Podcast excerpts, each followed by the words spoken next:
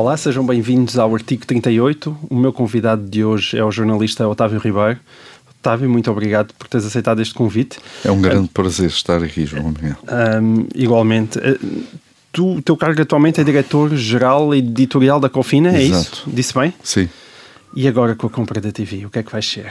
Não, não faço a mínima ideia.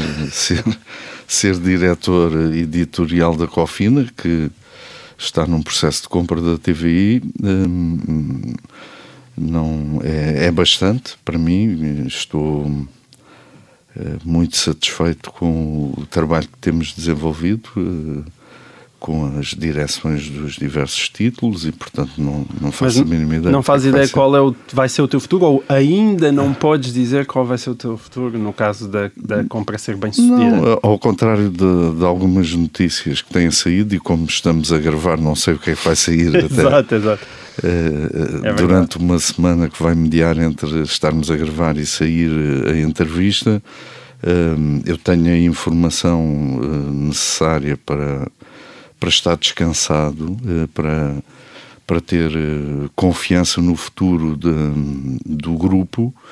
Eh, em relação a mim, isso depois logo se vê, não é uma coisa que me preocupa. Que te chateia. Não. É, é, muito engraçado. Eu, eu, estava a ler entrevistas antigas tuas quando estava a preparar este programa e, e, tu falavas de duas pessoas que eu já entrevistei no artigo 38. Uhum. Uma foi o Sérgio Figueiredo e outra foi o João Marcelino. Uhum. E sempre falaste delas com um assinte assim não. um bocadinho. Não, não eu, eu, eu, tenho aqui as citações, mas é, é, é, engraçado ver isso, que eu agora tenho curiosidade, tinha que perguntar como é que vais lidar com isso. Tu, ao Sérgio Figueiredo, chegaste a chamar um comissionista dos interesses instalados e depois depois disseste esse indivíduo é um abscesso da democracia. E agora como é que vais estar com ele ali na. Não sei se vou estar. se estiver, não sei se vou estar. Eu, o trabalho é acima de tudo e as pessoas têm direito a viver desde que uh, respirem um ar saudável. Se, se não respirarem um ar saudável, eu não estou. Alguma vez te arrependes de ser assim tão cortante? Uh, não, acho que acho que procuro ser justo, mas as coisas têm uma conjuntura, não é? Nessa altura, essa pessoa tinha dito o pior do projeto que eu estava a liderar na da altura CMTV. É da CMTV. E, é portanto, é verdade. Há essa conjuntura. Não, uh, o que é preciso é que quem está à frente de projetos jornalísticos seja jornalista, seja, e ser jornalista é ser independente, ser corajoso. Uh, respeitar o, o artigo 38, como se chama, né? e que tem subjacente o artigo 3 número 1, é, que diz que toda a soberania reside no povo. Uhum. E, portanto, a nossa função é, é de grande responsabilidade. Mas tu, quando olhas para trás, não é? E tu, embora estejas aqui com esta tua postura calma, de vez em quando, de facto, quando estás a falar de alguns tipos de pessoas que de alguma maneira, não sei, se atravessaram no teu caminho de uma maneira que tu não apreciaste, tu consegues ser realmente muito cortante. Hum. Isso é uma coisa quando tu olhas para trás na tua carreira já te deu arrependimentos? Eu há bocadinho estava-te a falar do João Marcelino e tu, as, tu disseste numa dessas entrevistas que, que não tinhas nada contra ele e disseste até, eu acho piada ao João Marcelino é um ótimo jornalista desportivo. É, nessa área é o melhor que eu conheço. Não foi. Nessa área é o melhor que eu conheci, com quem trabalhei. Mas eh, ele foi um bom diretor do Correio da Manhã. Eu fui eu nessa entrevista digo que trabalhei com ele eh, e fui leal até ao último dia. É? Depois as pessoas vão para outros sítios e tentam destabilizar os projetos eh, onde eu estou. Epá, eu aí reajo, raramente reajo hum, a ataques eh, se forem só a mim. Agora ao projeto, à equipa, uh, quer dizer, nessa altura era responsável para por 280 pessoas, não é? Hum. Uh, e pelo, pelo trabalho delas, pelo futuro delas. Agora sou por 400 e muitas. Eu tenho de defender um, o projeto e as pessoas. E para isso, se for preciso, pitões à frente lá. Claro. Olha, ainda em relação à TVI e à CMTV, um, no início a CMTV e a TVI 24 e a SIC Notícias e a RTP3 eram canais que tu entendias como teus concorrentes, certo? Sim. Ainda entendes hoje em dia dessa maneira? Sim. A concorrência na CMTV, a concorrência é claramente o que eu lamento é que os concorrentes se tenham CMTVizado. uh, nós procuramos ocupar espaços que estavam em aberto Uh, e, e, conforme fomos tendo sucesso, uh, houve uma, uma CMTVização excessiva na minha perspectiva. E se alguma vez eu for responsável por algum projeto desses, ver se há que eu um, serei coerente com o que estou a dizer. Uh, houve uma CMTVização excessiva e que retirou alguma identidade aos projetos e a democracia portuguesa não ficou favorecida com isso. Hum. Achas que eles estão muito parecidos entre si? Sim. Mas isso não pode ser também um problema? Eu sei que não és tu que estás na R, mas isso não pode ser um problema e depois da CMTV ser ou não incompatível com a TVI 24. Aliás, já surgiram notícias que a Cofina até poderia vir mais tarde a vender a TVI 24. Mas as notícias atualmente são neste domínio, não é? Eu vivo das notícias, as notícias são um elemento essencial é, para o humus da democracia, mas uh, uh, por vezes as notícias são especulativas e o que tem saído sobre uh, alguma, algum tipo de integração entre o, aquilo que é hoje o Grupo Cofina e o que é a Média Capital Uh, são, do que eu sei, são claramente especulativas. São pessoas uh, ah, a, meter, a, sim, a meter cunhas para ver se salvam o lugar e a, não, acho que não se deve dar ainda muito, muita importância às notícias que têm saído. Uh, em relação à, tua pergunta, eh, não sei, eu não, se não vejo grande. Uh, o, o portfólio de um grupo e do outro são muito complementares. Uhum. Não, a Média Capital não tem jornais em papel, uh, a Cofina não, não, tem, tem rádios. rádios.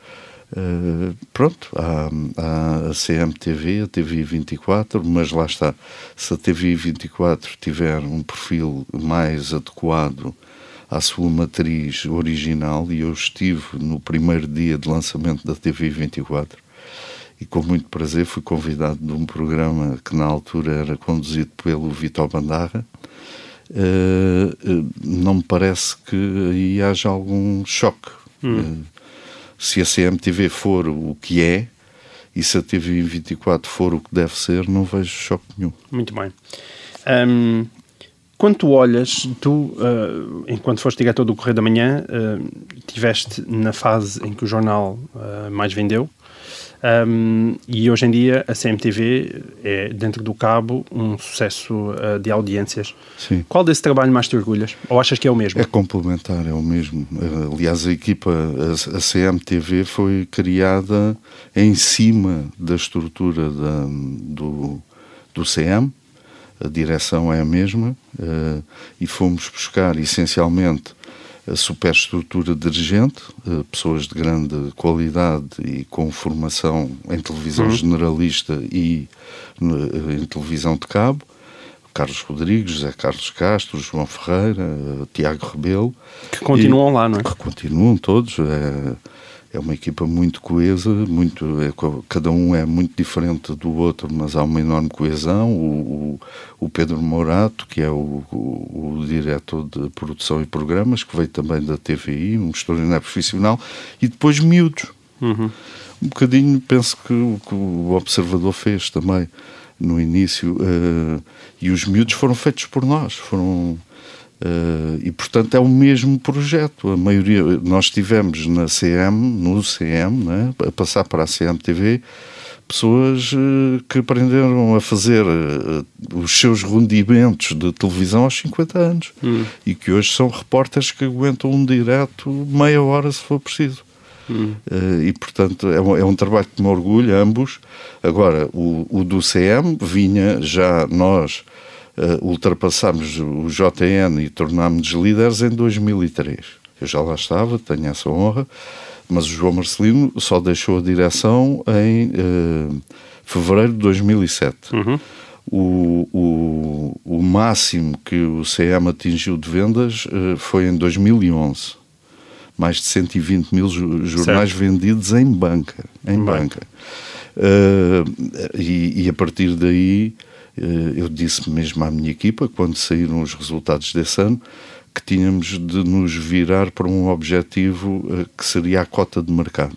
porque não me parecia possível crescer mais e já estávamos a crescer em contraciclo com a, o, o setor há vários anos e os sites estavam a tornar-se cada vez mais relevantes e, portanto, tínhamos de nos focar hum. na cota de mercado. Hoje em dia, o Correio da Manhã, jornal, vende à volta de 70 mil. Quanto é que são os números uh, hoje em dia em banca?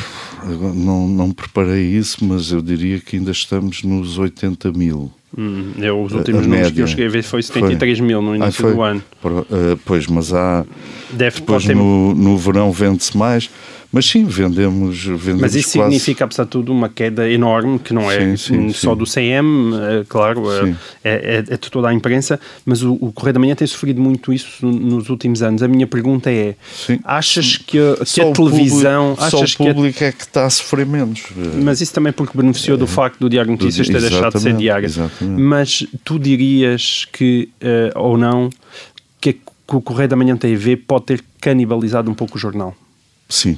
Uh, na altura em que íamos lançar a CMTV, a única pessoa que tinha esse, essa visão uh, era o próprio engenheiro Paulo Fernandes. Eu não achava, e mais ninguém achava, que isso acontecesse.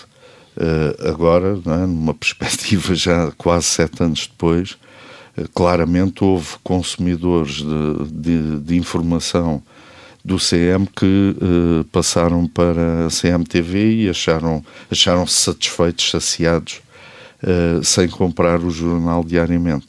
A frequência de compra dos jornais diários também reduziu muito. Hum. Eu penso que tem a ver com o preço, porque em Portugal os jornais uh, estão a negar a, a, principal regra de, de, de mercado, não é? que é a lei da oferta e da procura. Ou seja, há, diminui e aumenta o preço. Há cada vez menos procura e o preço aumenta. Uhum. E, portanto, aí sustém-se um bocadinho a queda de receitas, mas pondo em causa uhum. o contacto diário com os leitores. E quando tu fazes esse balanço entre Correio da Manhã Jornal e Correio uhum. da Manhã TV, Hoje em dia olhas para aquilo e achas que valeu a pena perder essa cota claro, de mercado no papel claro, para ganhar valeu. na televisão? Até porque eu não sei que cota de mercado perderíamos sem televisão. E perderíamos... A cota de mercado é uma má expressão, porque a cota não, de mercado até tem sim, aumentado, não é? Estou a falar de vendas. E perderíamos, perderíamos na mesma. Não sei se perdíamos uh, os 8, 10% que está a acontecer ao ano, perderíamos 6%. Mas ganhámos uh, outra coisa, ganhámos futuro porque o papel, se não houver uma intervenção, e eu não sei se é saudável, uh, mas tem que haver alguma intervenção, algum apoio estatal cego, não é? que tem de ser cego, tem de ser se calhar na, na área dos impostos, de, de isenções, uh, os projetos jornalísticos que se baseiam nas receitas de papel estão a, a morrer. Mas e, o Cofin ainda é um grupo lucrativo. É muito lucrativo, mas João Miguel, deixa-me dizer-te, aliás, só, só, só o, o, presidente Marcelo Rebelo de Sousa é que tem eh, de vez em quando falado disto, mas isto é muito importante, porque não está só em causa o ecossistema onde funciona eh, a liberdade de imprensa e a diversidade dos títulos, estão em causa milhares de postos de trabalho desde as gráficas, é? desde, claro. desde do, dos herdeiros dos tipo, exatamente, e aos, e aos vendedores. E aos vendedores. Portanto, tu não podes aumentar. Aliás, nota-se já não o podes, de quiosques, não é uma coisa muito visível. aspirar às, a, a, a melhores vendas, primeiro com as pessoas todas a migrar para o digital, o que é natural, mas também a terem dificuldade em aceder ao, ao produto pelo fecho de, dos quiosques. Hum. Uh, não sei, mas uh, quando eu comecei a olhar para essas coisas era, havia mais de 10 mil quiosques. Hoje hum. deve haver bastante menos. 7 mil, 6 mil, não sei. Olha, a Correio da Manhã TV teve um início atribulado, complicado. Aliás, tu dizes hum. muitas vezes que isso tem a ver com questões técnicas que nem sequer estavam nas vossas mãos. Eu Sim. suponho que isso tenha a ver com questões de estúdio, Sim, de câmaras. Foi, não, de... Foi, não, não, não, não foi nada disso. A seleção de tecnologia foi excelente. A instalação é que correu mal, mas isso já, já passaram sete anos. Já, mas no início foi uma duas, pancada muito forte, não é? Foi, muito forte. Isso não. Já te ouvi dizer que foi a coisa que mais foi. anos de vida te tirou. Sim, e foi. Eh, foi. Passei lá muitas noites a reinstalar, a ver reinstalar, a ver colocar as coisas bem que estavam mal.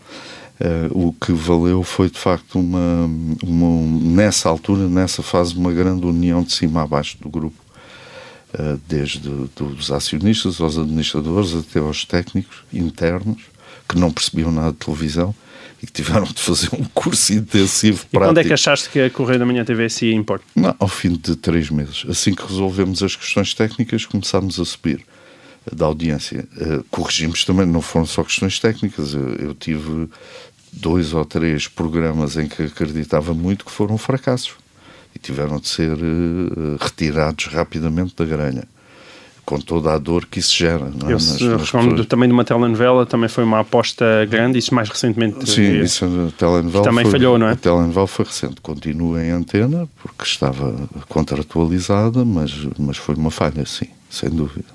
O mundo da televisão ainda é um mistério?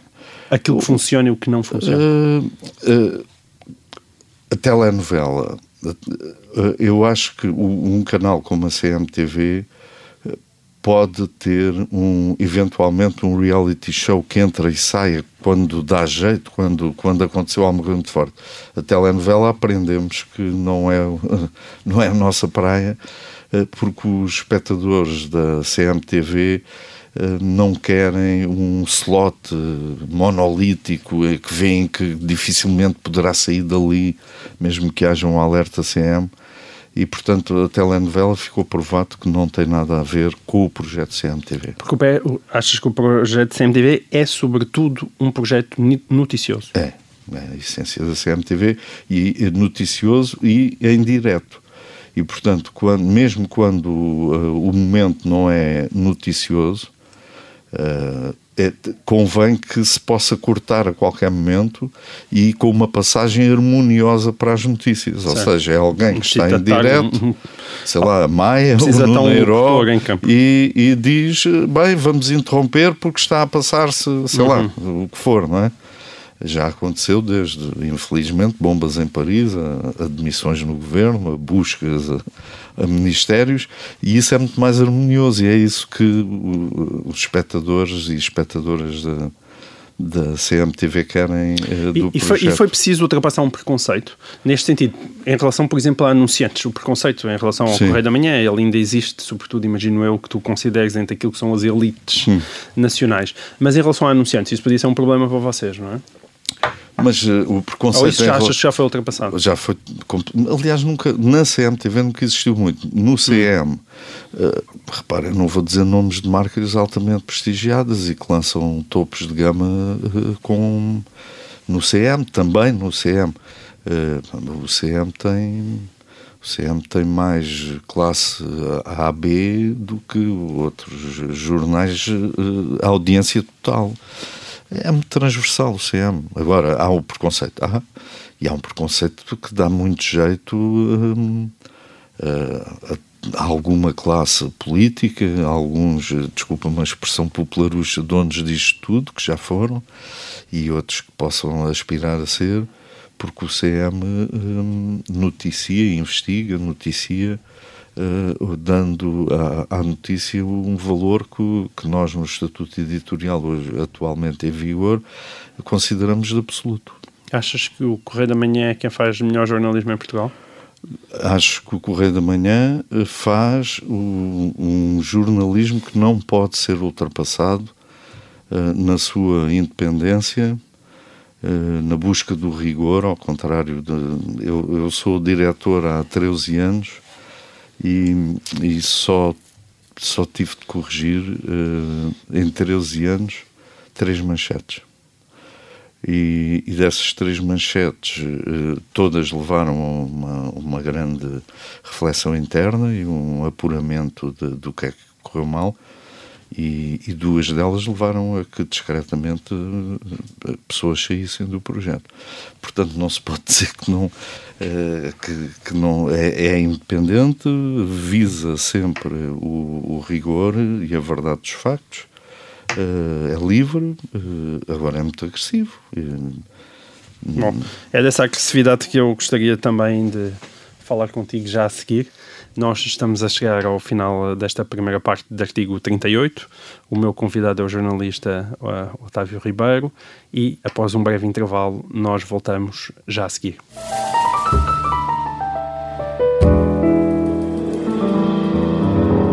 Olá, bom dia, sejam bem-vindos a esta segunda parte de artigo 38. O meu convidado de hoje é, é Otávio Ribeiro. Otávio, nós estávamos a falar daquilo que era a agressividade do Correio da Manhã. Tu, aliás, há uma expressão que tu gostas muito de usar que é a intensidade, não é? De colocar Sim. intensidade em tudo aquilo que, que, que, fazes. Mas essa agressividade é muitas vezes confundida com o jornalismo tabloide, popularucho, que não hum. tem a devida atenção uh, ao contraditório. Hum. Uh, até que ponto essas acusações uh, são verdadeiras? Reconheces-te algumas não, delas? Não, não, não.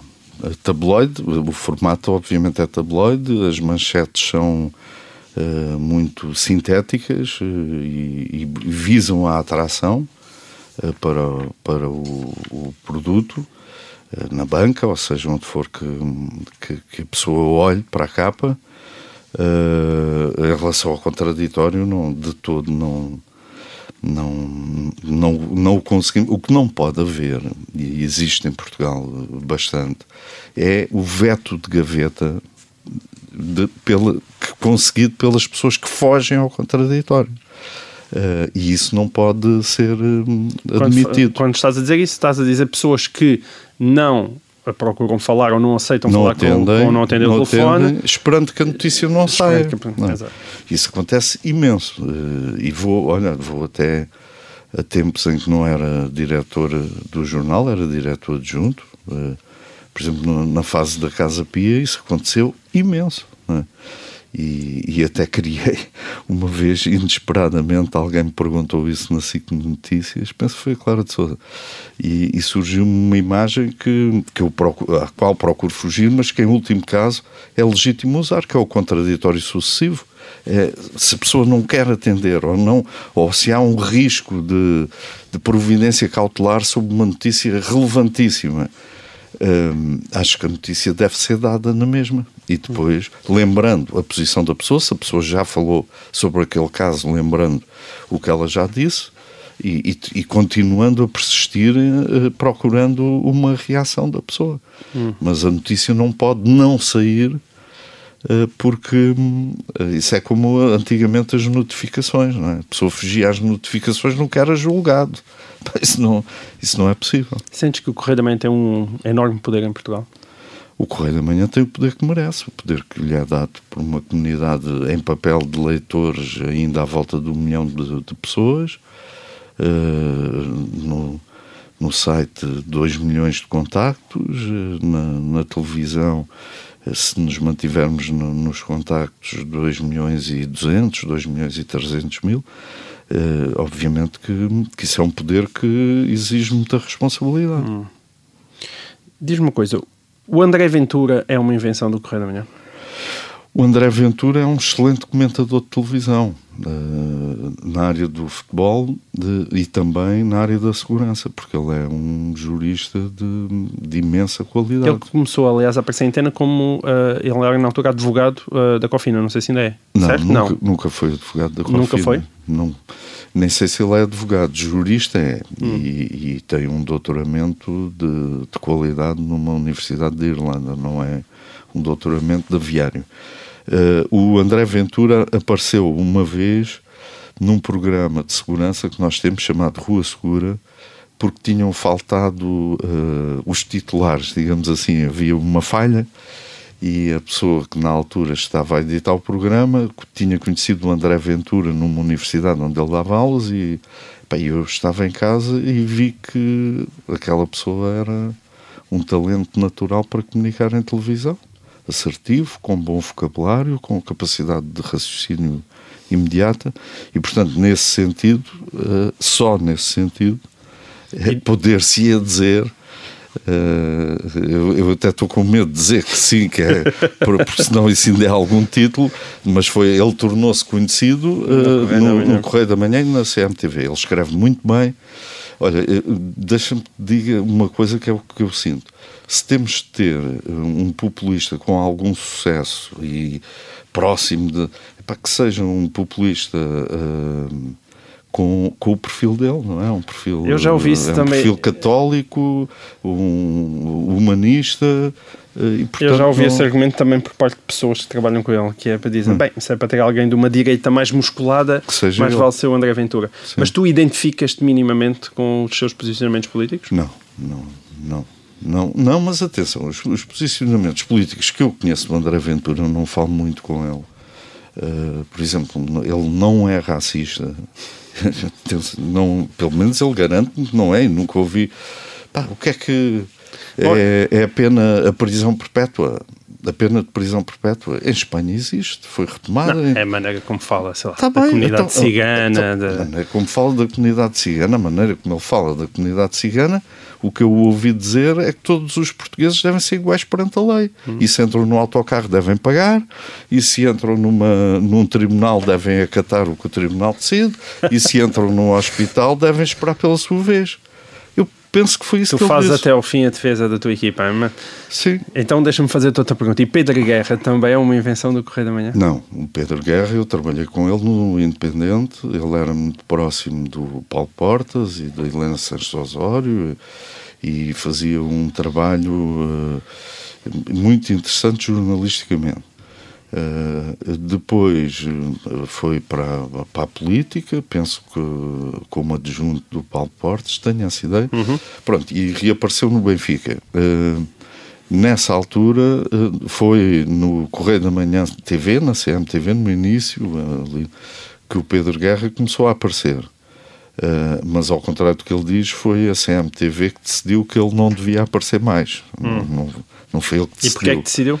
Porque, uh, porque não servia os interesses do canal, uh, não o, o Carlos Rodrigues chegou a dar uma explicação na, uh, num dos, dos, num artigo uh, uhum. e, e, dizia que havia uma incompatibilidade entre ele e o facto de também estar na Benfica TV. Sim, quando ele, quando soubemos que ele era diretor de conteúdos da Benfica TV e a decisão, mas a decisão já estava tomada, não havia.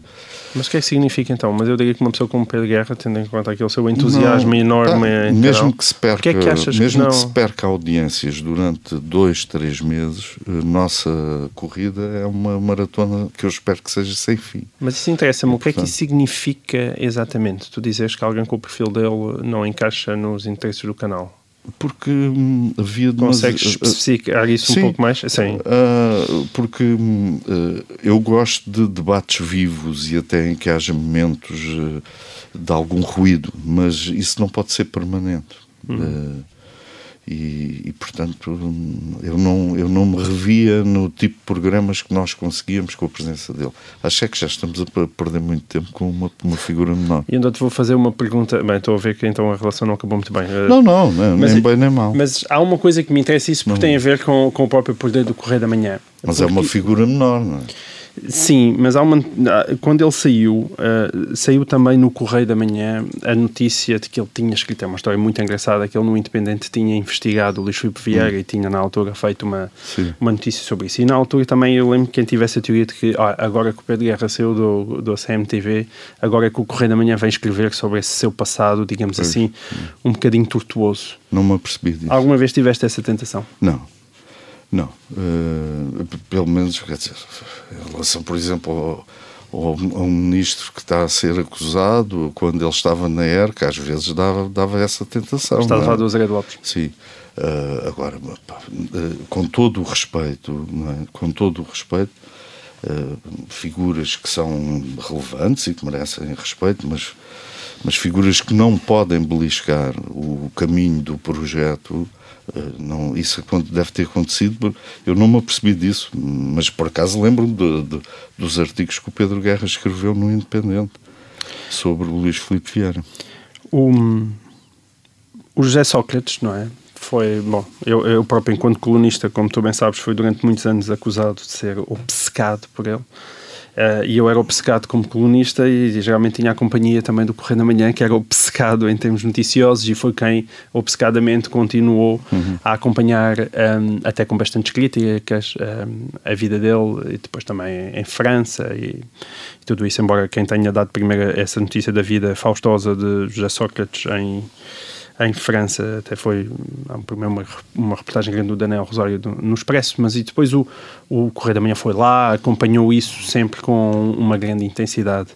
Porquê é que nunca largaste isso? Porque é que nunca te sentiste tentado a dizer o homem saiu não, mas isso não e é foi assim, à sua vida? Mas isso não é assim. O homem saiu e o país ficou cá, não é? Uhum. E, portanto, o escrutínio sobre uh, políticos que desempenhem cargos de, de, enorme relevância executiva não, não termina quando eles vão gozar os rendimentos, não é? E, portanto, uh, era fundamental uh, apurar. Eu não me lembro dessa. Tu falas de uma reportagem do Expresso. Sim, é uma reportagem não, do Daniel Não me lembro. A dizer, a falar da vida faustosa. Sim, mas foi, lá está, mas foi uma coisa que apareceu na revista do Expresso, mas foi. Pois. Nós mandámos uma equipa a, a Paris. Uh, constituída por uma fotógrafa que nasceu lá, e, e por um, uh, um jovem jornalista uh, que agora vive em Londres e, e que podiam passar perfeitamente por um casal.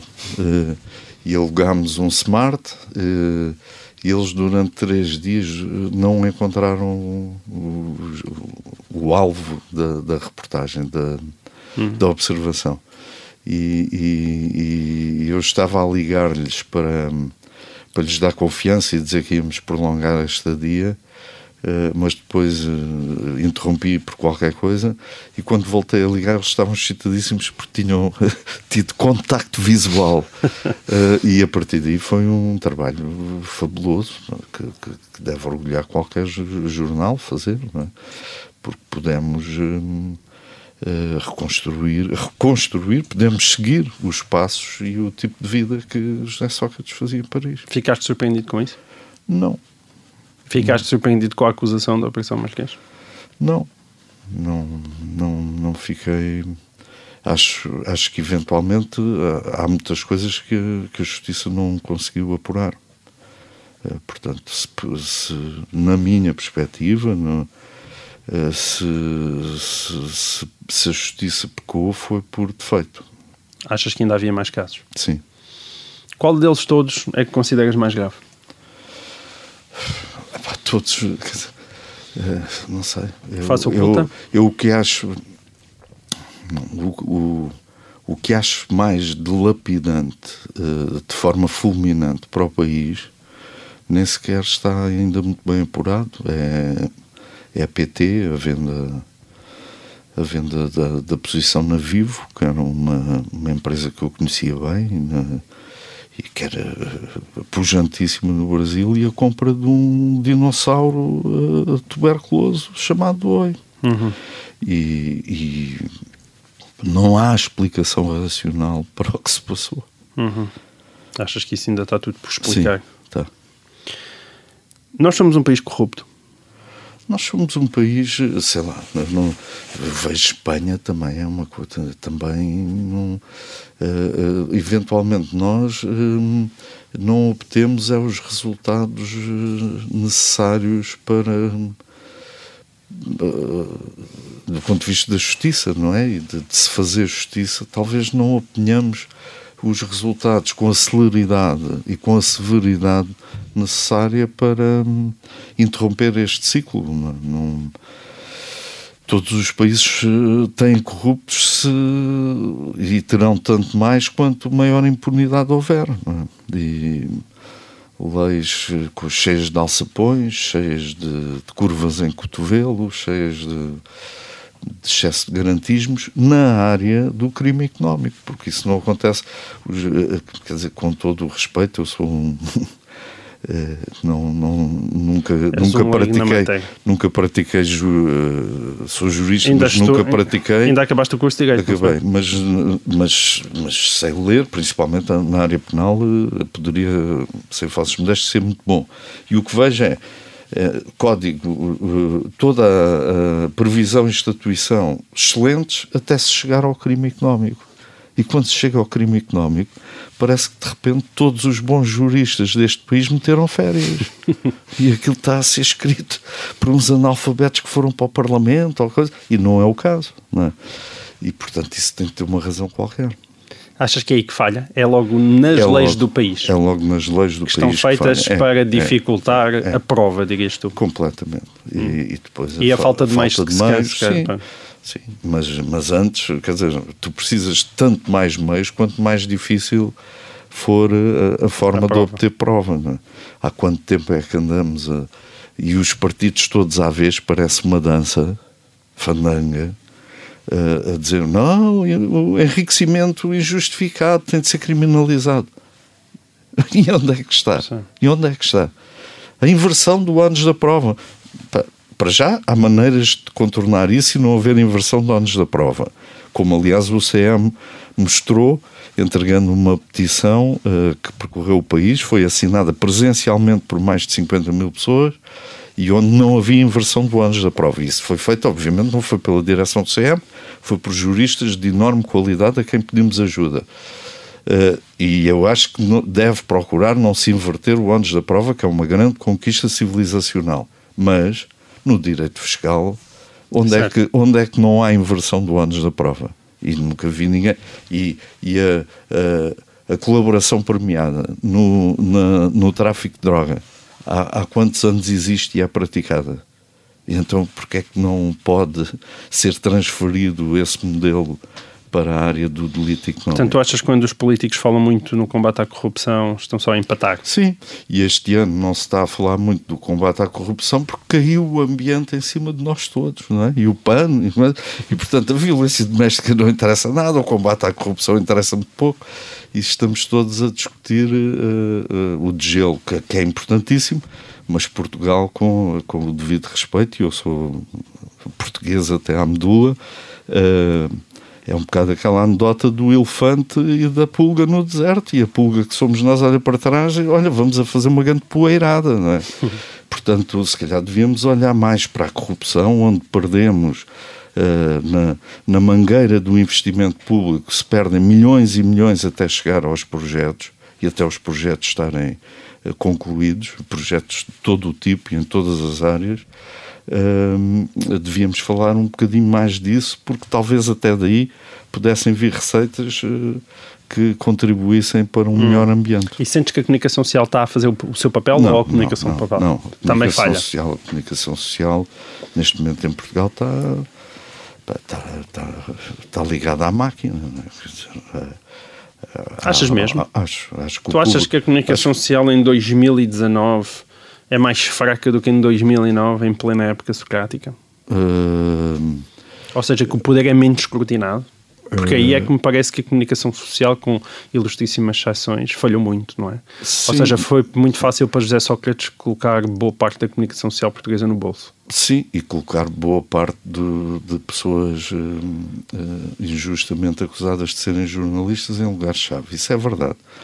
Uh, eu também tenho alguma dificuldade, já não me lembro quem é que noticiava para além de nós em 2009.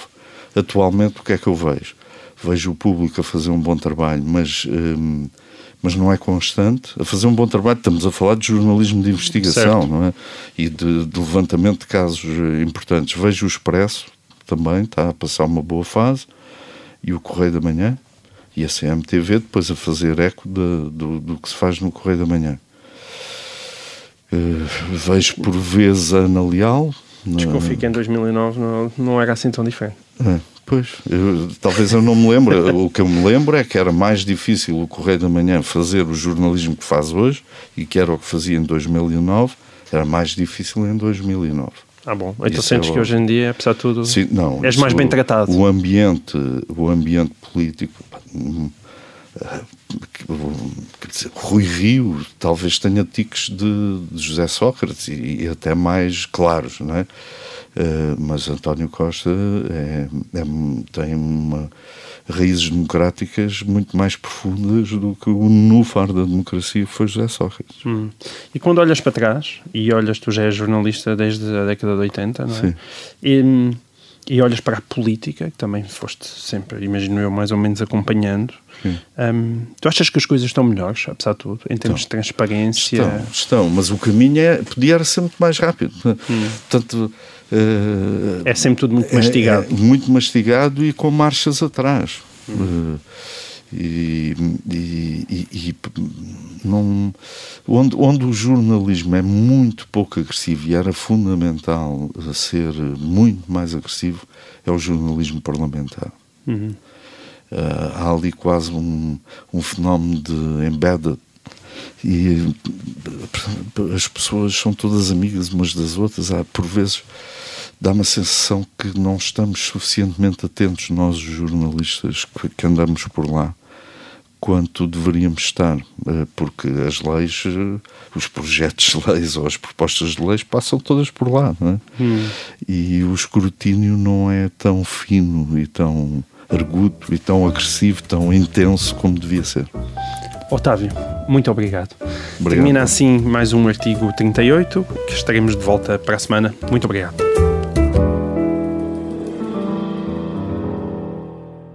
Vodafone Business, o seu parceiro na transformação digital.